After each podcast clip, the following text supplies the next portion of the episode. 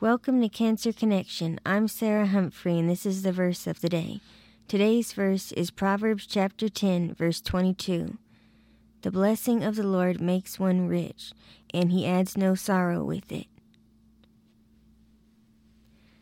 This verse reminds me that even though sometimes may be tough and we may be struggling, that the Lord's blessings are more than enough for us, and He promises to be with us all the time and to, and to provide for us. I'm so thankful for His blessings. This is Sarah Humphrey. I will see you tomorrow for the verse of the day.